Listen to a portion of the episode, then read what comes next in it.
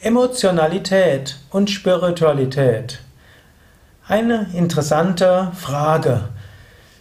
Inwieweit sollte man Emotionalität üben? Inwieweit sollte man seine Emotionen unter Kontrolle bringen? Da gibt es unterschiedliche Aussagen in den Schriften und unterschiedliche Meister und Meisterinnen leben es auch unterschiedlich vor. Emotionalität. Emotionalität ist zunächst mal auch etwas Schönes. Menschen, die emotional sind, die sind belebt, die strahlen etwas auf. Die können sich über etwas freuen und sagen, toll und großartig. Die können einen loben und sagen, wow, was hast du hier wieder gemacht. Die können aber auch äh, sich ärgern und schimpfen, furchtbar, grässlich. Wie kann man das nur tun? Sie können Ängstlichkeit haben. Und so wie Sie irgendeinen Wunsch haben, folgen Sie dem direkt und gehen dem gleich nach. Wenn Sie nicht kriegen können, werden Sie ungeduldig und schimpfen. Große Emotionalität. Manche Menschen haben große Emotionalität und mit der Kraft ihrer Emotionalität können sie auch die Stimmung anderer sehr stark prägen. Ist diese Emotionalität gut oder auch nicht gut? Zunächst mal können wir sagen, sie ist. Ob es jetzt gut oder schlecht ist, ist jetzt immer eine Urteilsfrage. Ist sie immer zielführend? Dann kann man sagen, eigentlich nicht immer. Reine Emotionalität leben ja Tiere aus. Wenn einem Tier was nicht passt, dann schimpft er, hm, bellt vielleicht auf eine gewisse Weise. Wenn einem Tier etwas gut fällt, dann zeigt er das auch und so weiter. Also es kann sicherlich nicht Sinn des Menschen sein, wieder so zu werden wie ein Tier, das einfach seiner Emotionalität folgt. Andererseits ist es gut, alle Emotionen zu beherrschen. Muss man alle Emotionen beherrschen? Nein, muss man nicht. Unterschiedliche Menschen sind unterschiedlich. Und es gibt schon von Natur aus emotionalere Menschen und weniger emotionale Menschen. Und dann wiederum die Erziehung kann Menschen in ihrer Emotionalität stärken oder auch in ihrer Emotionalität äh, besänftigen. Also es gibt eine genetische Prädisposition, vielleicht von früheren Leben auch, und es gibt eine Erziehung, die auch eine gewisse Wirkung dort hat. Und dann gibt es als drittes verschiedene Ereignisse im Leben, die Menschen darin bestätigt haben, ihre Emotionalität freien Lauf zu lassen oder sie lieber etwas besser zu beherrschen.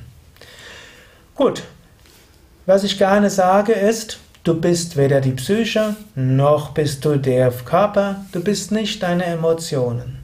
Aber Emotionen sind Informationen verbunden mit Energie. Manchmal sind diese, sind diese Informationen gut, du kannst ihnen folgen, manchmal musst du sie auch beherrschen.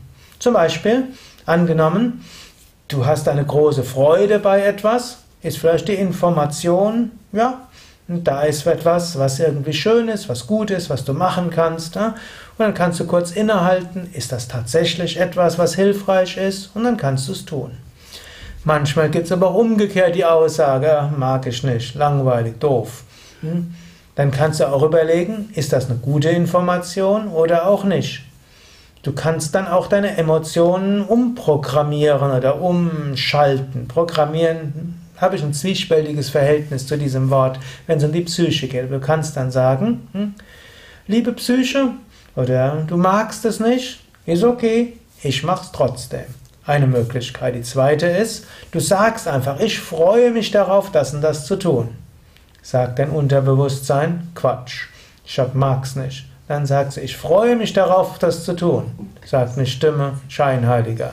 Sag's nochmal. Aus der Tiefe meines Wesens kommt jetzt alle Freude, um das zu tun. Ja. Und du sagst nochmal, visualisierst es und dann geht's auch. Du kannst deine Emotionalität eben auch beeinflussen. Die Emotionalität, du bist ja nicht ausgeliefert. Du kannst mit Visualisierung, Affirmation und ja, Selbsthypnose, kannst du deine Emotionen auch nutzen. Genauso auch, wenn in der Emotionalität plötzlich äh, Wut auftaucht, kannst du auch sagen, aha, da habe ich irgendetwas gesehen, was der andere tut, was nicht richtig ist.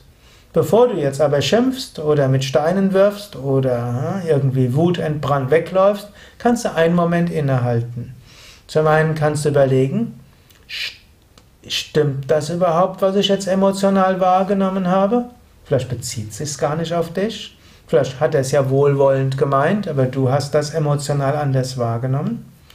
Und du kannst noch einen weiteren Schritt machen, dann kannst du auch überlegen, vom Standpunkt meines übergeordneten Ziels, vom Standpunkt uns, meines Anliegens oder unserer gemeinsamen Anliegen, was wäre jetzt eine gute Vorgehensweise? Du siehst, ich bin schon ein Befürworter, dass man die Emotionalität durch den Filter der, ja, man würde sagen, der Buddhi etwas äh, in Zaum hält. Nicht umsonst heißt es, du bist das unsterbliche Selbst. Die Buddhi, letztlich die Vernunft, die bewusste Entscheidung, äh, sollte der Führungsinstanz sein. Die Emotionen sind Fähigkeiten, sind Informationen und sind Kräfte. Aber sie sind so etwas wie deine Mitarbeiter, Teil deines Teams. Es ist gut, dass du die Emotionen hast und relativ häufig kannst du sie auch irgendwo äh, ja, nutzen und vorpreschen lassen und dich belebt machen lassen. Und manchmal musst du sagen, nee, so nicht. Und äh, dann ist natürlich die Frage, wie gehst du dann mit Emotionen um? Gut, das ist ein anderes Thema. Du kannst jetzt selbst nochmal kurz überlegen, hast du hohe Emotionalität, niedrige Emotionalität? Hast du einen Weg gefunden, mit deinen Emotionen gut umzugehen? Hast du, hast du herausgefunden, wie du die Kraft und die Intelligenz deiner Emotionen nutzen kannst, aber ihnen nicht hilflos ausgeliefert bist? Vielleicht bist du auch jemand mit wenig Emotionalität, kannst du auch überlegen, oder dir bewusst machen, das hat auch seine Vorteile und ist auch gut. Aber vielleicht brauchst du etwas mehr Lebendigkeit, vielleicht solltest du die eine oder andere Emotion auch durchaus wieder äh, dich beflügeln lassen. Im Umgang mit anderen sei dir bewusst, Menschen, die nicht so emotional sind, sondern bedächtig, die sind deshalb nicht hartherzig. Die haben ein anderes Temperament oder haben bewusst, dass die ja, das Steuern ihrer Emotionen getrainiert oder haben gelernt, sich nicht davon beherrschen zu lassen. Es muss, Spiritualität muss nicht so sein, aber sie kann so sein. Oder angenommen, du bist jemand, der bedächtig ist, niedrige Emotionalität hat, dann sei nicht vorschnell, Menschen, die etwas emotionaler sind, gleich zu verurteilen. Menschen mit hoher Emotionalität machen das Leben kunterbunter. Und das hat auch seine Vorteile. Ja, überlege darüber, denke darüber nach, bei dir selbst und bezüglich anderer.